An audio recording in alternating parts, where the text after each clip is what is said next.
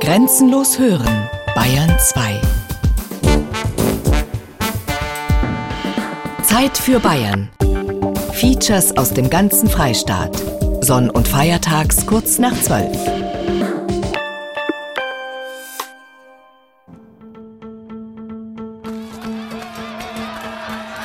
Ich kenne keine andere Ordensfrau, die Marathon läuft, wobei ich sagen muss, für mich ist es eigentlich nicht ungewöhnlich. Nur weil ich im Orden bin, warum soll ich mich da anders verhalten? Also für mich ist es eigentlich was ganz Normales und ich bin immer überrascht, wie ich damit auffalle eigentlich. Ich kann Auto richten, kleinere Dinge wie Zündung einstellen oder sonst was oder Auto zerlegen, das ist dann kein Problem. Das heißt, zerlegen ist sowieso kein Problem zusammensetzen wieder können. ich habe von diesem Auto jedes Kabel und jede Schraube in der Hand gehabt. Wirklich total zerlegt auseinandergenommen. Mein Name ist Schwester Lydia Ladou. Ich bin seit fast genau zehn Jahren hier im Kloster, in den Dominikanerinnenkloster Heiligkreuz in Regensburg und bin im weltlichen Beruf Astrophysikerin. Habe auch in dem Beruf sehr lange gearbeitet, eine kurze Zeit, ehe ich ins Kloster ging, noch im Maschinenbau. Und jetzt bin ich also hier. Als junger Kerl wollte ich immer gerne verreisen und äh, habe nie Geld gehabt zu verreisen. Ich habe mir gedacht, du musst irgendwas können, um dir Geld zu verdienen unterwegs. Und dann habe ich angefangen, jonglieren zu lernen und dazu irgendwelche blöden Sprüche zu machen. Also ich war dann ein jonglierender Clown und mache das auch manchmal heute noch es passt manchmal nicht mehr so ganz gut zusammen, zu, ne, wenn man dann akademisch unterwegs ist als Lehrer der Theologie oder sowas und dann sagen die, ja, jetzt kommt der Clown. Ne?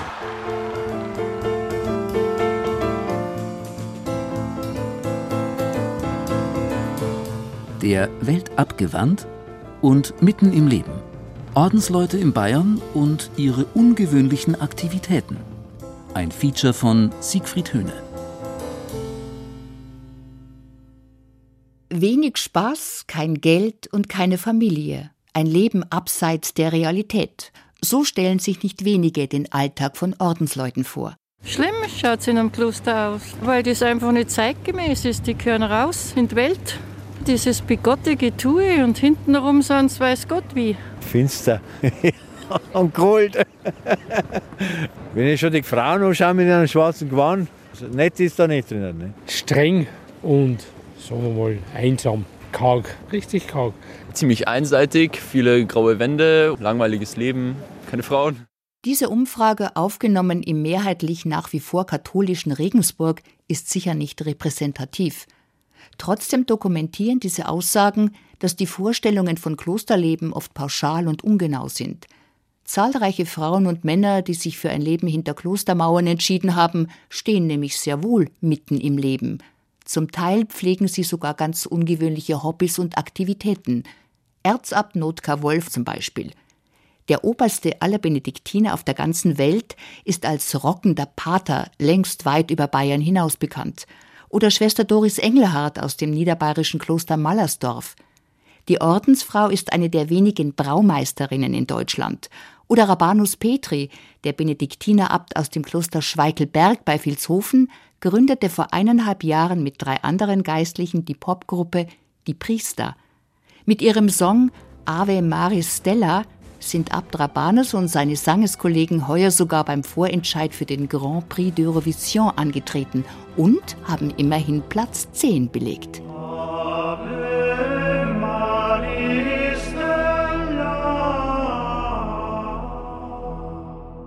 Doch Medienstars im Ordensgewand sind eher die Ausnahme. Viel häufiger sind Nonnen und Mönche, die nicht so im Rampenlicht stehen, aber trotzdem ungewöhnliche Leidenschaften haben. Geschichten von Klosterfrauen und Männern jenseits des großen Medienrummels. Der Welt abgewandt und mitten im Leben. Die Marathonläuferin. das Bonaventura-Gymnasium in Dillingen. Dort unterrichtet Schwester Claudia Ries Mathematik und Physik. Die Ordensfrau aus dem Kloster der Dillinger Franziskanerinnen liebt ihren Beruf und ihre Berufung.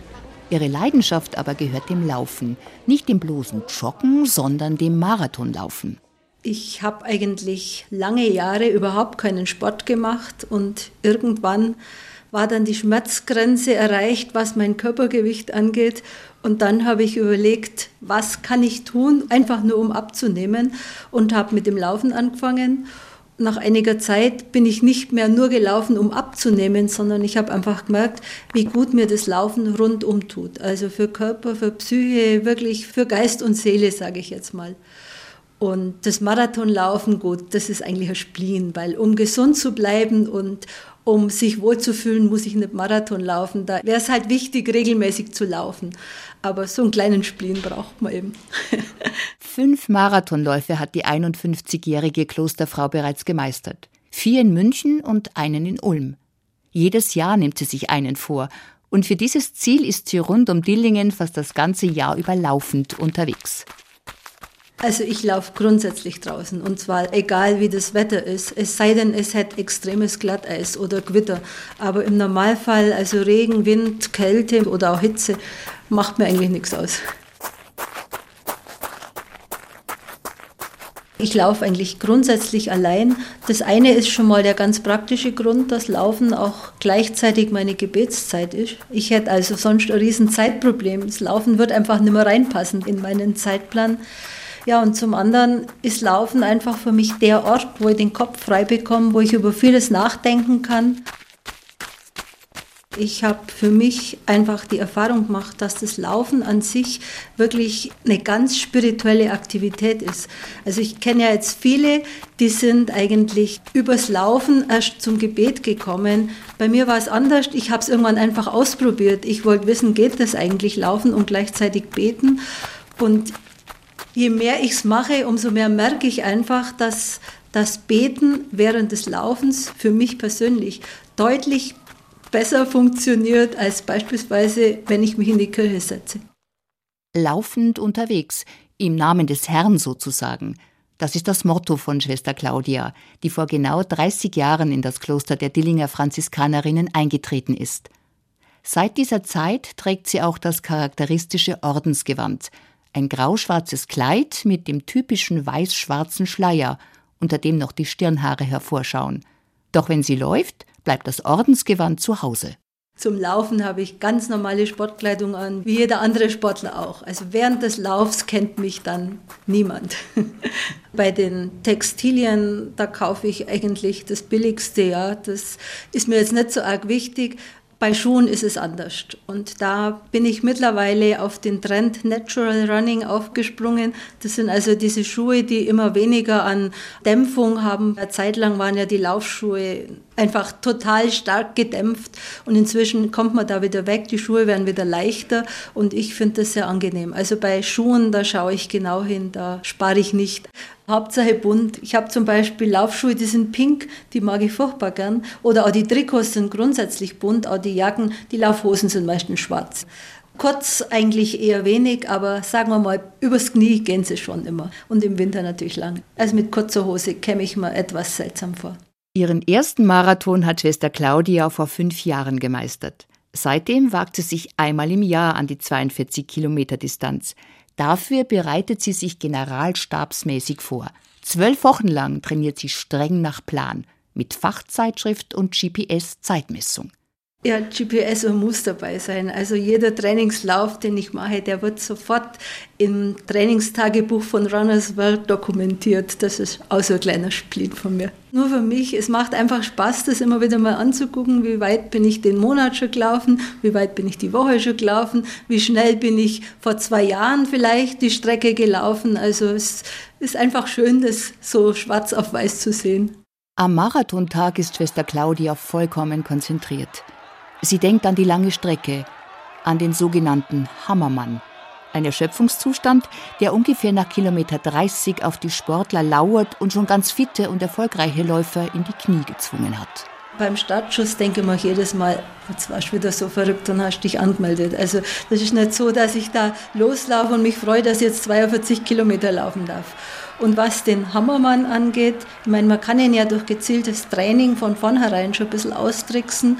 Und da ist für mich wirklich das Rosenkranzbeten so der Rettungsanker, an den ich mich da klammere, wenn es dann so nach 32, 33 Kilometer da fange ich an mit dem ersten Rosenkranz, schaue auf keine Kilometermarkierung mehr und denke mir nur, wenn ich beim letzten Rosenkranz, beim letzten Gesetz angekommen bin, dann bin ich kurz vor der Ziellinie. Und auf das konzentriere ich mich dann und das funktioniert.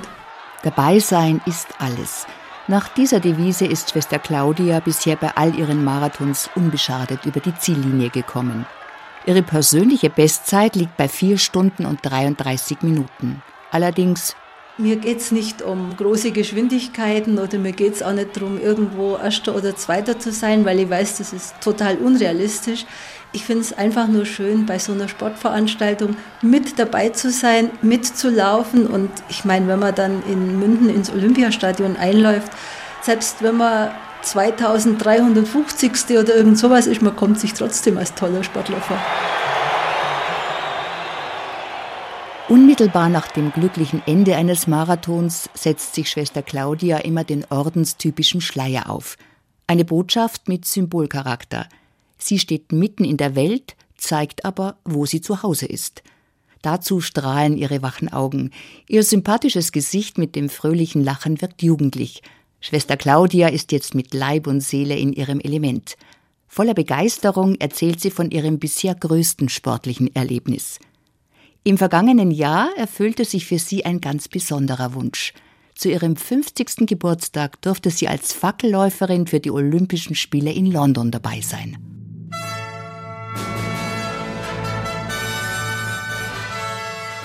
Das ist unbeschreiblich. Also schon mal das Ganze drumherum. Wir waren 35 deutsche Fackelläufer und sind da also mit einem Luxus in Berührung gekommen. Das war für mich unvorstellbar. Wir wurden da in ein Hotel gekarrt mit einem eigenen Golfplatz, mit allem, was man sich bloß vorstellen kann. Auch essensmäßig alles, die Zimmer, es war nur Luxus pur und das ganze Ambiente und man hat uns wirklich eingestimmt auf diesen Fackellauf. Wir sind uns wie lauter Helden vorgekommen. Also es war, es war wirklich sagenhaft. Für die Ordensfrau aus Dillingen ist ein Traum wahr geworden. Einmal bei Olympia dabei sein, mit 50 Jahren. Am 16. Juli 2012 hat sie das olympische Feuer durch die Straßen Brightons getragen. Es waren ja zehntausende Leute an der Straße, die haben einem zugejubelt, als wäre man der größte Star, bloß weil man jetzt die Fackel in der Hand hält.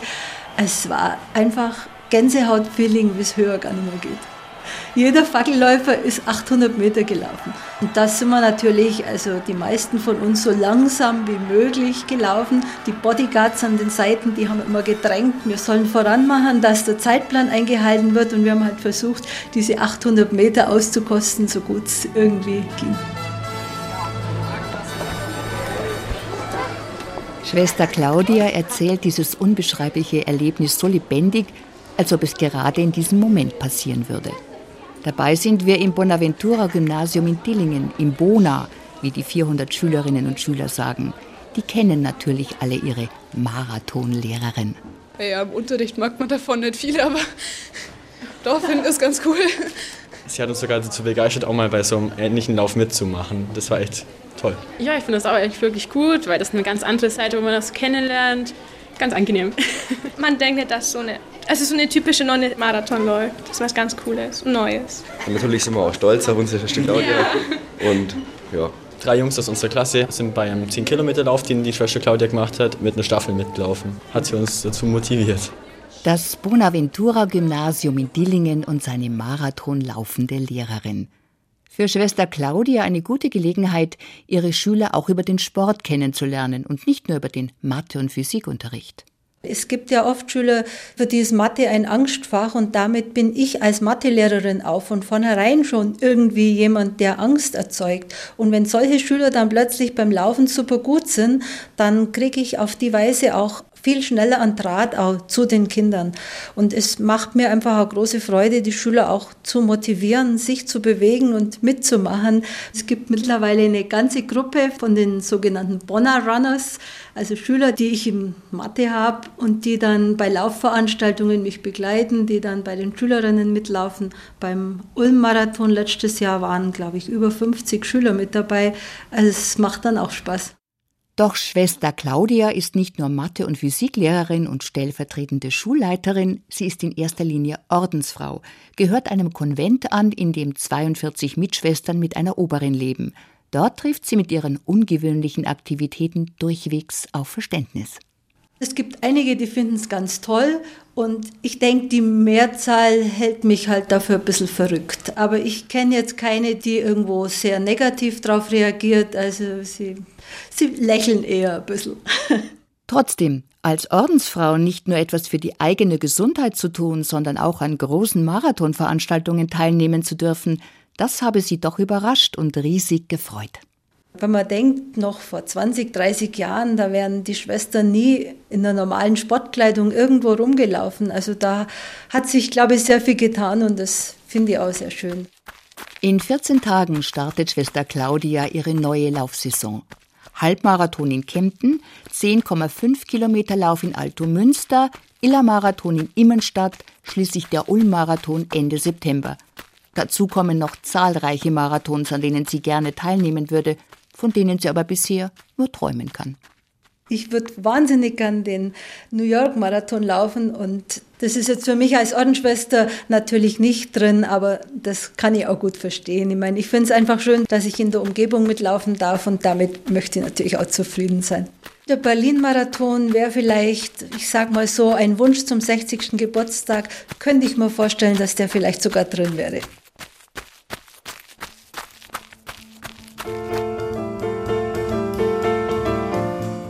Der Welt abgewandt und mitten im Leben. Der Kfz-Mechaniker.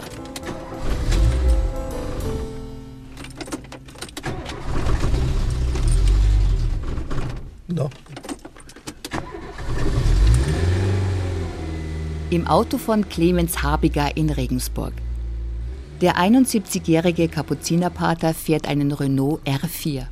Curryfarben mit bunten Zierstreifen, 30 Jahre alt.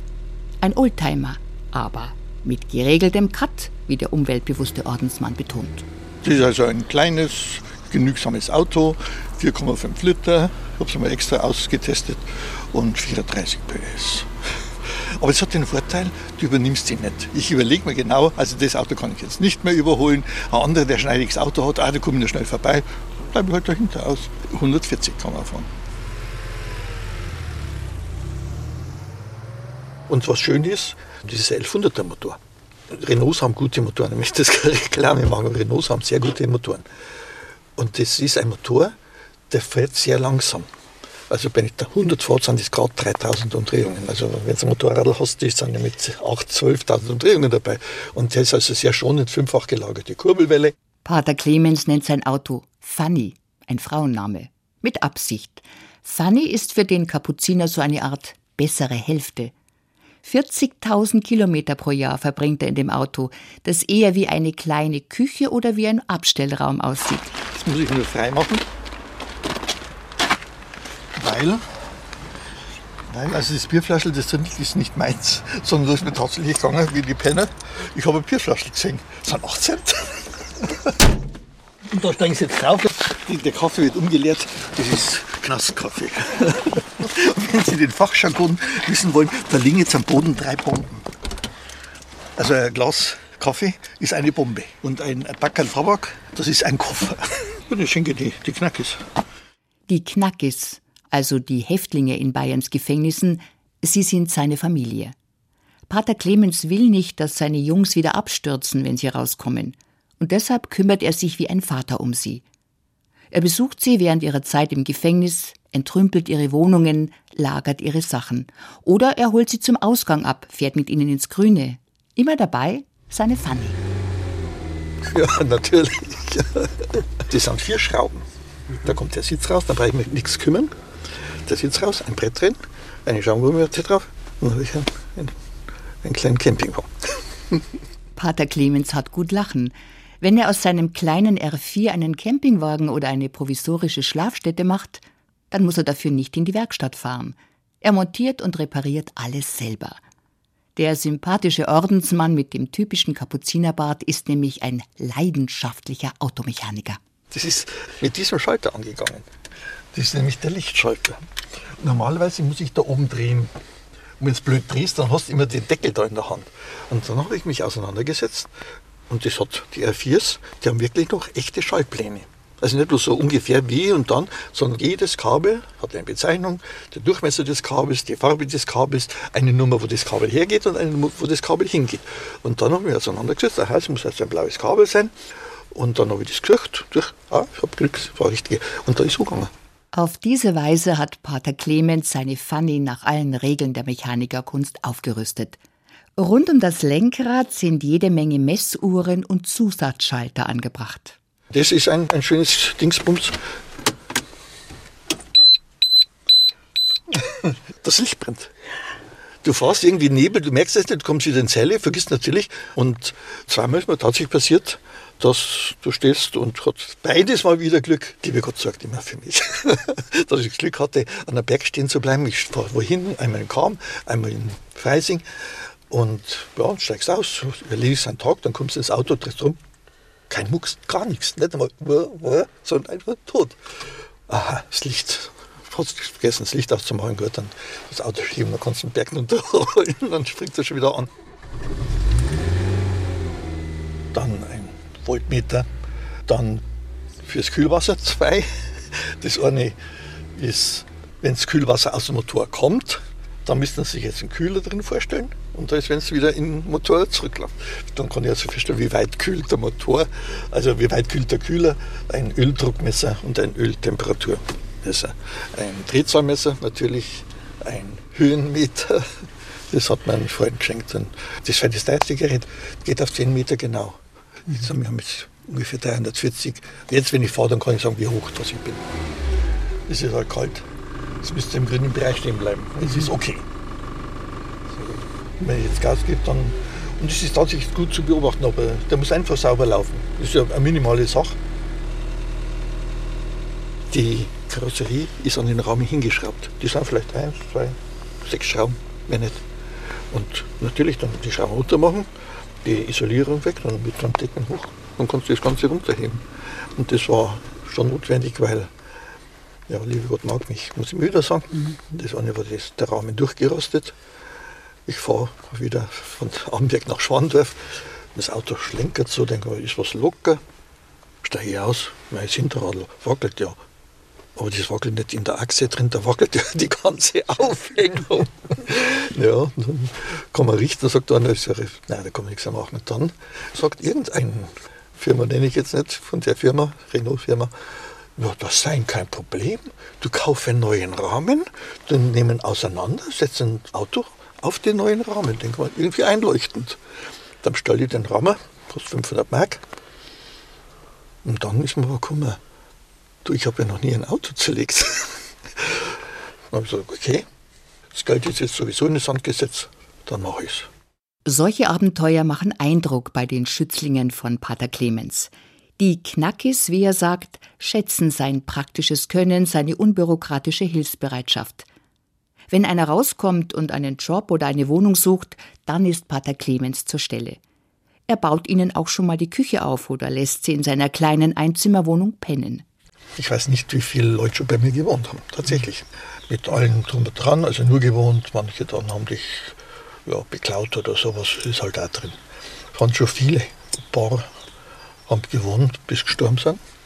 Dann muss ich in dem Fall die Krankenhäuser an Kust und Kust sage du, das geht nicht weiter, ja, er hat keine Krankenversicherung, ich gesagt, ich habe keinen Doktor, der untersucht dich mal. Hat er gemacht, ja, sofort Krankenhaus. Krankenhaus auch kein Problem. Ja, so, kirchliches Krankenhaus, Josef Krankenhaus, war kein Problem, wird es bezahlt.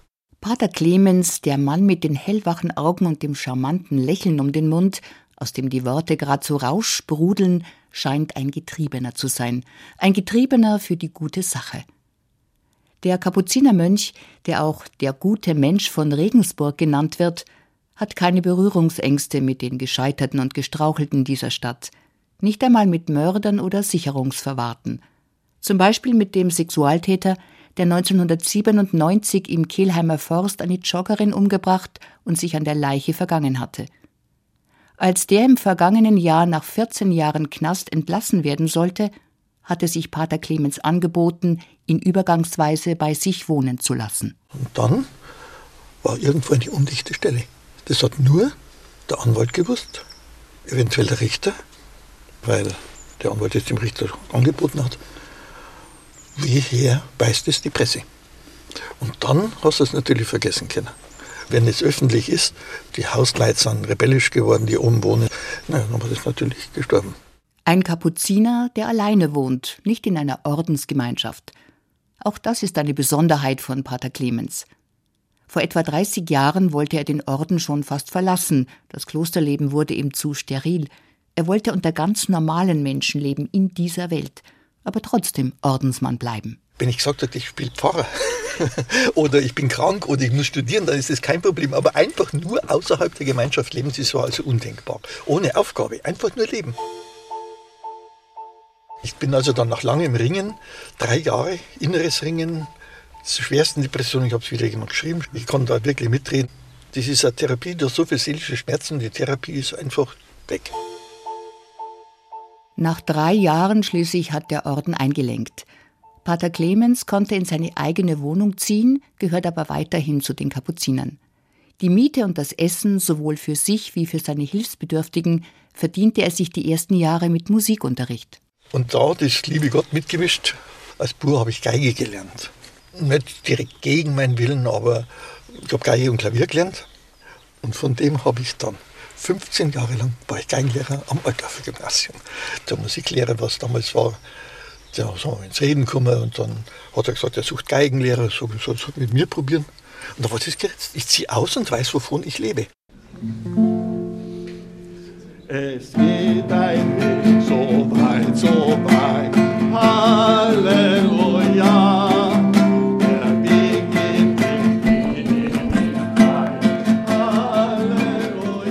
Musizieren und Singen sind ebenso Markenzeichen von Pater Clemens wie das Autoreparieren. Insgesamt beherrscht er zwölf Instrumente. Auch Gitarre spielen gehört dazu.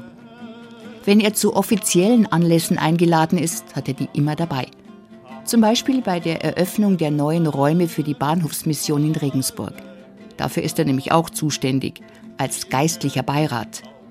Und weil er da fast alle hohen Herren von Regensburg vor sich hat, den Oberbürgermeister, den Caritas-Direktor, den Bundestagsabgeordneten, den Bahnhofschef, deswegen nutzt er die Gelegenheit für eine Kapuzinerpredigt. Nicht eine wie in der Barockzeit, wo den Leuten mit derben Sprüchen so richtig eingeschenkt worden ist. Pater Clemens mag es lieber zurückhaltender. Trotzdem will er seine Zuhörer schon nachdenklich machen. Dazu verteilt er an alle selbst gebastelte Bahnfahrkarten im Scheckkartenformat. Also diese Fahrkarte soll jetzt uns an die Reise unseres Lebens erinnern. Die haben wir alle, wie draufsteht, am Tag unserer Geburt überreicht bekommen. Und dann gehört zu der Fahrkarte der Tarif. Wir haben einen Einheitstarif. Es gibt keine erste, zweite oder dritte Klasse auch keine Trittbrettfahrer. Wir haben alle den gleichen Zug. Und was wir eben nicht vergessen sollen, das macht uns ein bisschen demütig. Es ist ein Geschenk. Unser Leben, unsere Fahrt, das ist ein Geschenk der Liebe, damit wir glücklich sind und andere glücklich zu machen. Und wir müssen gehen in die Ewigkeit. Die Fahrt geht in die Ewigkeit. Und da muss ich immer eins sagen, die Ewigkeit, ist jetzt schon. Dort, wo Liebe ist, da blitzt der liebe Gott auf. Und das ist Ewigkeit. Und ich darf nichts festhalten wollen. Was bei dieser Fahrt dazugehört, natürlich Blumenpflücken erlaubt oder erwünscht. Pater Clemens Habiger, der Mönch in braunem Habit mit dem weißen Zingulum um das Gewand. Er ist schon wieder in seiner Fahne unterwegs. Er will noch Häftlinge besuchen, mit ihnen Gottesdienst feiern oder ihnen einfach nur zuhören, auch wenn sie schwerste Verbrechen begangen haben. Einmal komme ich mal auf eine Zelle sitzt der Gefangene drin und weint. Beim Kontakt ich schon gehabt und so, und sage sie war, naja, was ist was passiert? Ja. Das war ich gerade im Sprechzimmer und da waren die Eltern meiner Freundin da. Die Freundin getötet hat. Dem Bügeleisenschnell. Waren die Eltern meiner Freundin da, dann haben sie gesagt, du, wir vergeben dir. Pater Clemens wird ganz still. Stumm sitzen wir im Auto zusammen. Es entsteht eine Ahnung davon, was Barmherzigkeit bedeutet, auch Nächstenliebe. Begriffe, die oft so abgegriffen und unrealistisch wirken.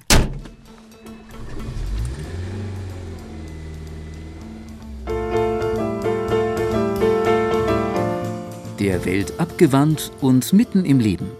Die Astrophysikerin.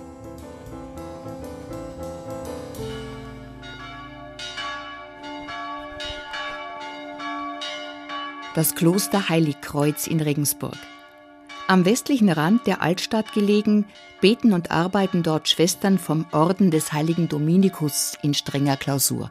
Und zwar bereits seit 780 Jahren.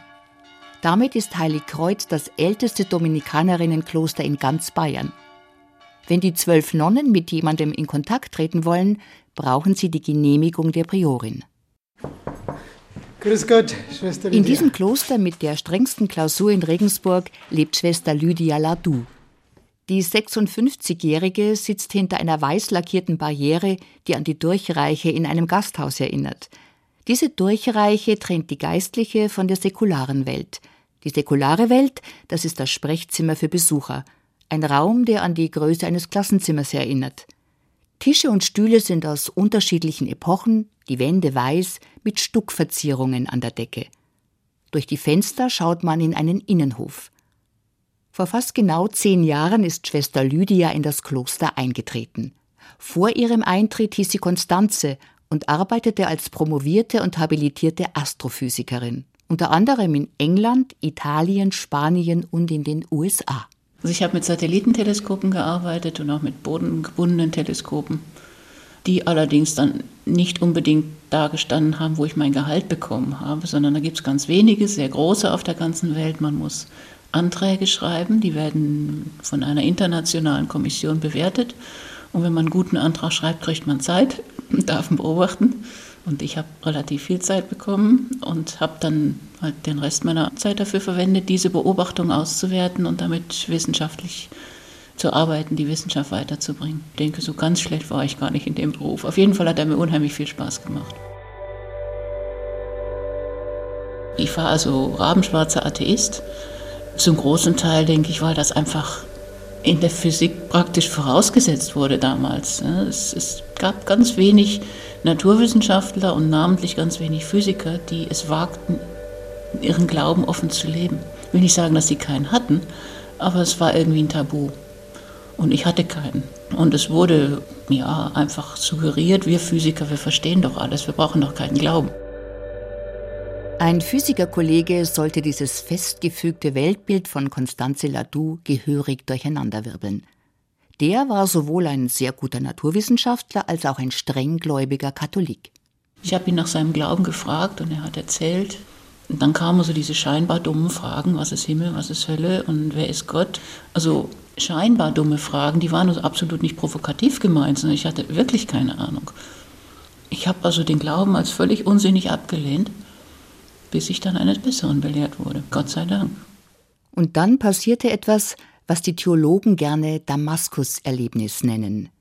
Wie Paulus vor Damaskus der Blitzstrahl Gottes getroffen haben soll, so hat Schwester Lydia ihren religiösen Urknall erlebt, wie sie sagt.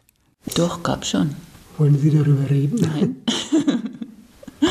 Das ist was sehr Persönliches und es involviert auch Leute, nicht, dass ich die damit nie in Verbindung bringen will, aber das geht keinem was an.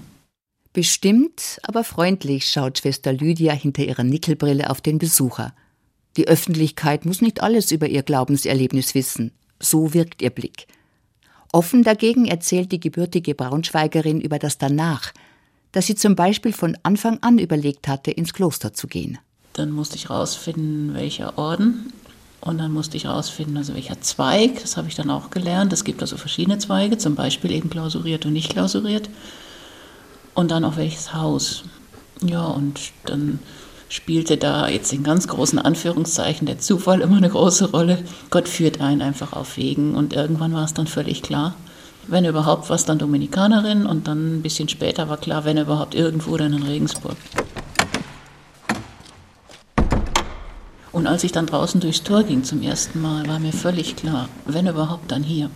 Warum kann ich Ihnen nicht sagen? Und ich habe das nie bereut. Das ist, also ich stehe nach wie vor dazu und es gab nicht eine Sekunde, wo ich gesagt habe, Mensch, vielleicht wäre ich woanders glücklicher geworden. Trotz dieser Liebe zu Gott und zum Glauben, die Liebe zur Naturwissenschaft und zur Physik, die hat Schwester Lydia deswegen nicht verloren. Im Gegenteil, ihre ganze Leidenschaft widmet sie jetzt ihrer neuen Aufgabe, nämlich Glaube und Wissen zusammenzubringen. Darum drehen sich meine Vorträge oder auch wenn ich mal was schreibe oder so den Menschen nahezubringen, Naturwissenschaft und Glaube sind weit davon entfernt, Feinde zu sein oder auch nur nicht kompatibel zu sein, sondern die moderne Naturwissenschaft mit den ganz neuen Erkenntnissen der letzten paar Jahre hat sich als Weg zu Gott zum Glauben erwiesen. Und das möchte ich deutlich machen.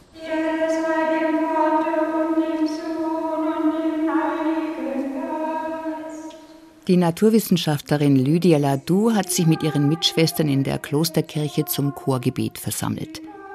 Das Gotteshaus aus der Mitte des 18. Jahrhunderts fasziniert mit einzigartigen Verzierungen im Rokoko-Stil. Dafür ist die Stiftskirche weit über die Grenzen der Region hinaus bekannt.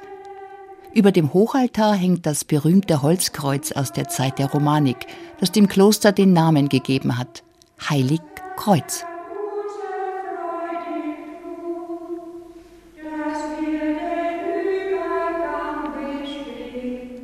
Gebet, Gottesdienst, tägliche Bibellektüre. Außerdem ist Schwester Lydia als Prokuratorin für die gesamten wirtschaftlichen und finanziellen Belange des Klosters zuständig. Schließlich müssen auch die zwölf Schwestern von Heiligkreuz von etwas leben. Haupteinnahmequelle sind Gelder aus Vermietungen und Verpachtungen. Das alles zu verwalten, nimmt viel Zeit in Anspruch. Zeit, die der promovierten Naturwissenschaftlerin für ihre eigentliche Passion fehlt. Ja, es ist ein Kampf, ja. Wir haben sehr viel Gebetszeit, also so typischerweise verbringen wir vielleicht so fünf, sechs Stunden im Gebet am Tag. Also inklusive Messe, Rosenkranz und so weiter und stilles Gebet vor allem. Und wir haben natürlich auch noch andere Aufgaben. Der Laden muss ja irgendwie laufen. Und dann gibt es andere Dinge, die müssen einfach gemacht werden. Also Küche putzen und bei Tisch bedienen.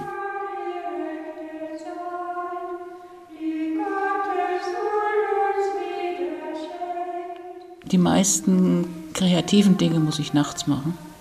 Also wenn die anderen schlafen, dann kann man noch ein paar Stunden abzwacken. Ich kann von der Klausur aus keine ernsthafte naturwissenschaftliche Forschung betreiben. Das geht nicht, weil ich gar nicht die Zeit habe und auch nicht die Möglichkeit habe, mit den Kollegen Verbindung zu halten oder irgendwo hinzufahren zum Beobachten. Das ist völlig illusorisch. Und ich habe ja auch nicht die, die, zum Beispiel die Computerausstattung, die ich brauche und so. Und es ist auch nicht mehr mein Beruf. Mein Beruf ist jetzt, dass ich Nonne bin. Trotzdem lässt Schwester Lydia die Beschäftigung mit der Naturwissenschaft nicht los. Sie hält Vorträge vor Schulklassen, lädt Vereine, Lehrer und Priestergruppen ein.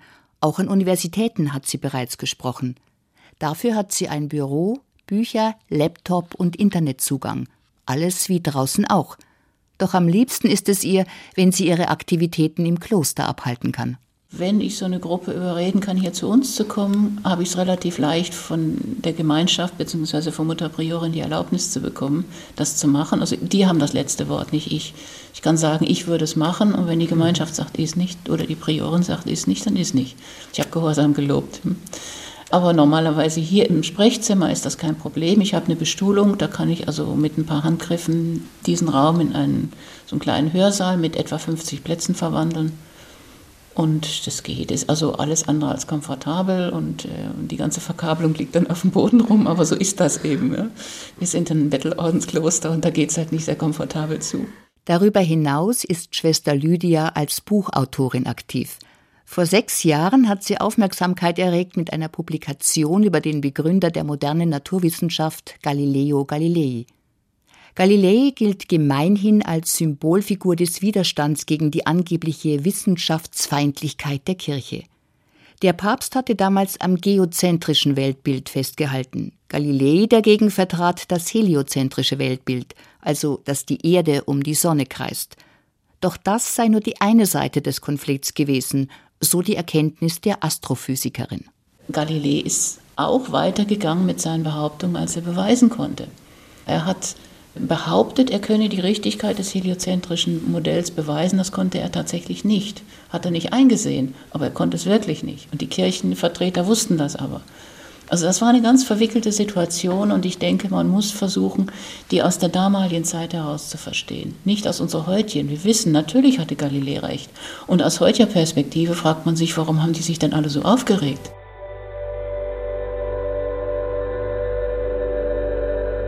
Damals ging es gar nicht mehr um Naturwissenschaft und Philosophie und Theologie und so weiter, sondern es ging darum, dass zwei Männer miteinander einen Streit hatten, Galilei und der Heilige Vater. Und beide haben Mist gebaut. Es ist nicht zu überhören. Die Dominikanerin aus Regensburg liebt klare und offene Worte. Um den heißen Brei herumreden, das liegt ihr nicht. Dazu ist sie viel zu sehr Naturwissenschaftlerin. Als solche plant sie ein weiteres Projekt. Sie will ein Buch schreiben zum Thema Glaube und Vernunft, will Naturwissenschaft und Theologie wieder zusammenbringen, so wie es damals im Mittelalter gewesen ist.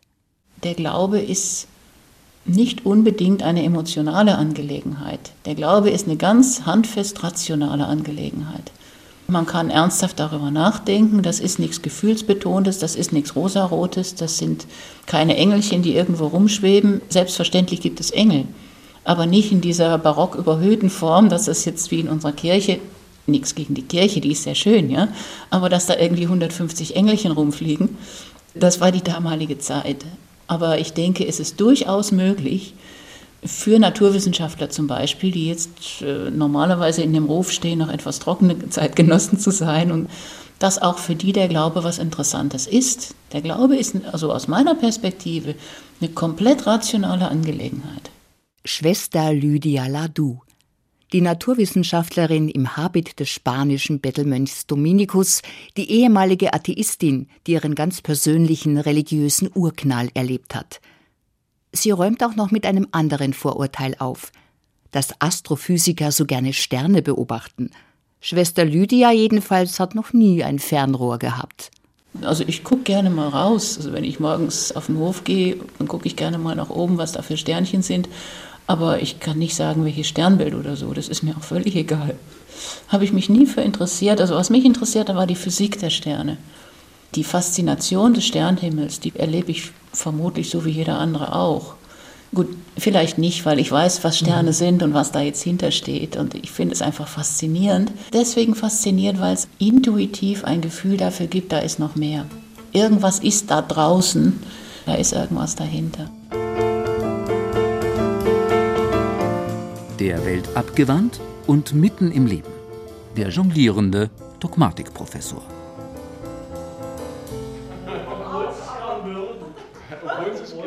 Das ehemalige Benediktinerkloster Benediktbeuern in Oberbayern.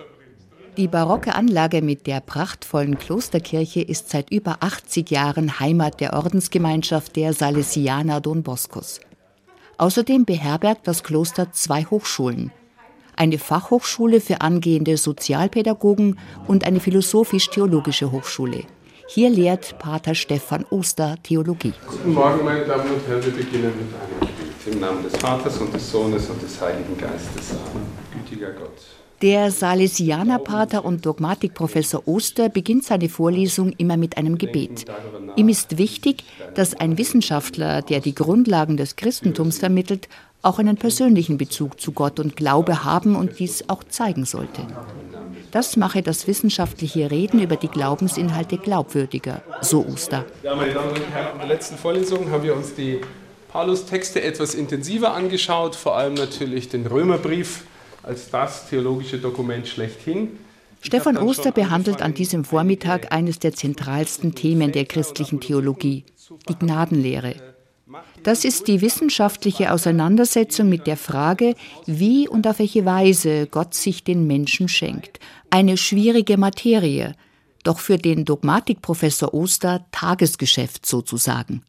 Mein Jonglierskoffer. Oh, leck, aber ich glaube, der ist jetzt nicht so aufgeräumt. Uralter Koffer. Dann habe ich hier meine klaren Klamotten drin. Hier sind meine äh, Jonglierringe, mit denen fange ich meistens an und unterschiedliche Farben. Und hier habe ich die ganzen Bälle, mit denen ich halt verschiedene Tricks. Zwischendrin setze ich mir die Clownnase auf, diese besonderen Gags. Sie macht auch noch Geräusche, ekliges Geräusch. In seinem Arbeitszimmer mit Bücherregalen, Schreibtisch und einem blauen Sofa zeigt sich der Dogmatikprofessor Stefan Oster von einer ganz anderen Seite.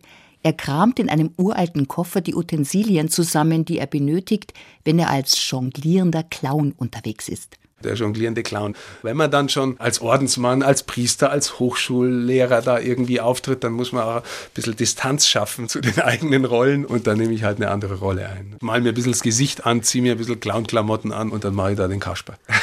Achtung, drei Kugeln auf einen Schlag. Gell? Das wäre das erste Mal, wenn es heute funktioniert hätte. Achtung! Yes!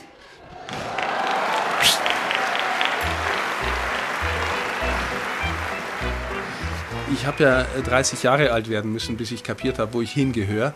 Und ich habe mir irgendwann mal im Laufe dieser Suche eine kleine Biografie von Don Bosco gekauft. Und das erste, ich schlage die so auf, und das erste, was ich lese, Don Bosco war praktisch als Gaukler unterwegs, äh, schon von Kindheit an und hat den Jugendlichen schon Kunststücke gezeigt. Und dann hat er gesagt, als Eintritt will ich kein Geld, sondern ihr sollt mit mir beten. Ich habe mir gedacht, um Gottes Willen, ich bin seit zehn Jahren als Clown unterwegs und du suchst deine Berufung, ja. Und das ist mir echt ins Herz gegangen und das hat unter anderem dazu geführt, dass ich dann sofort Adressen von Salesianern gesucht habe und gesagt, ich glaube, ich gehöre dahin. Mittlerweile gehört der jonglierende Dogmatikprofessor Stefan Oster seit 18 Jahren zu den Salesianern Don Boscos. Jenes Mannes, der vor genau 125 Jahren im italienischen Turin starb und der als einer der Gründer der modernen Jugendsozialarbeit gilt. Der gebürtige Amberger Oster war vor seinem Ordensleben als Journalist für Zeitungen und Radiostationen tätig. Auch das sei kein Zufall gewesen, ist der 47-Jährige überzeugt. Wenn ich im Nachhinein meine journalistische Zeit beurteile, ich sage es mal mit dem Bild Petrus Fischer, Menschenfischer. Also irgendwas findet Gott vor, nimmt es und macht was anderes draus. Ich habe im Journalismus Umgang gelernt mit dem Wort, Schreiben und Reden. Ich war beim Hörfunk und bei der Zeitung und darf diese Fähigkeit, mit dem Wort umzugehen, jetzt in der Verkündigung einsetzen. Also jetzt bin ich auf neue Weise tätig mit dem Wort, ausdrücklich mit dem Wort Gottes zum Beispiel.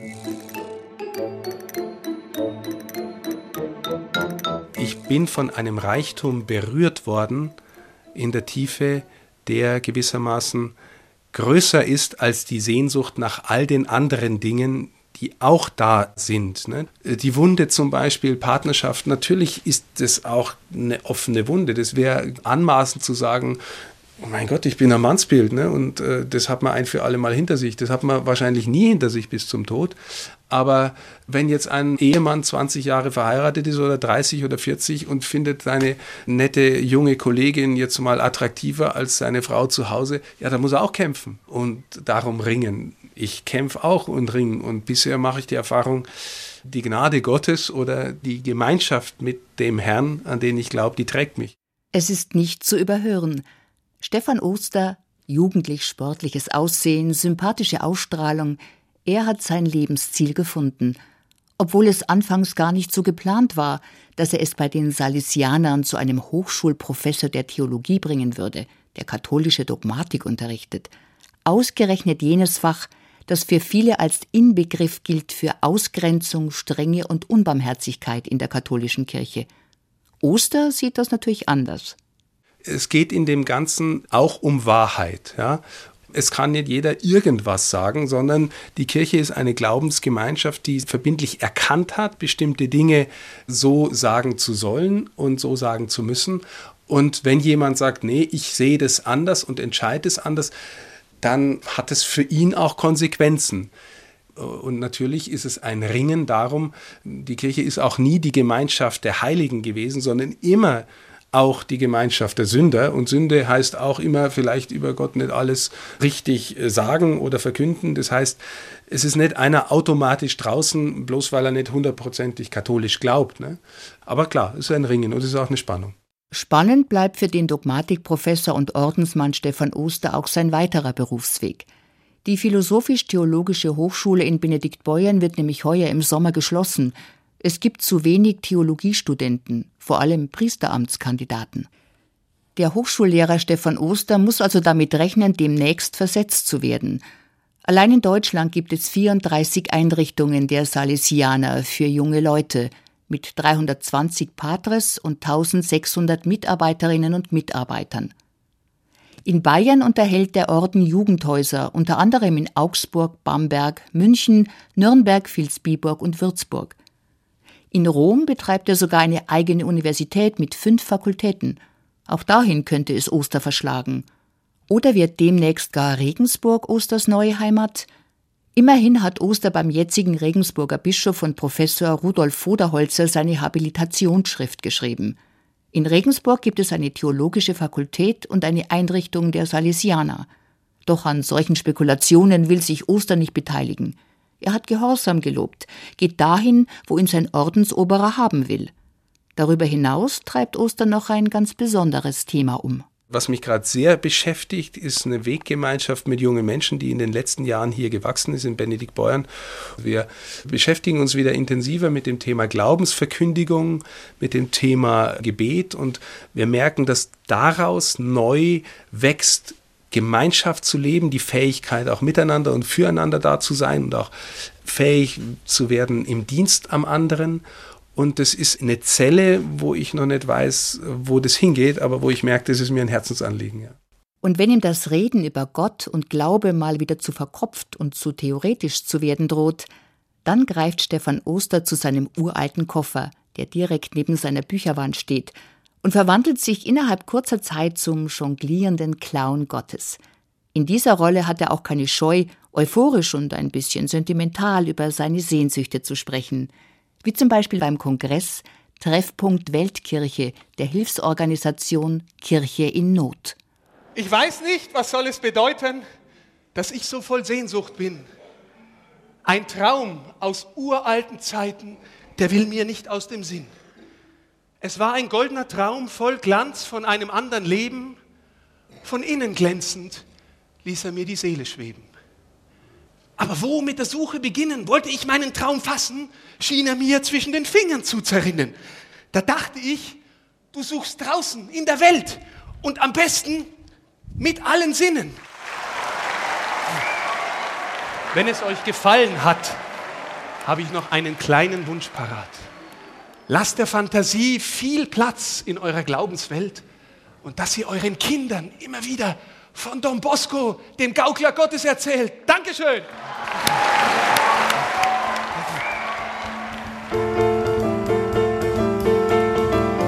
Der jonglierende Dogmatikprofessor Pater Stefan Oster, die Astrophysikerin Schwester Lydia Ladou, der Automechaniker Pater Clemens Habiger oder die marathonlaufende Franziskanerin Claudia Ries.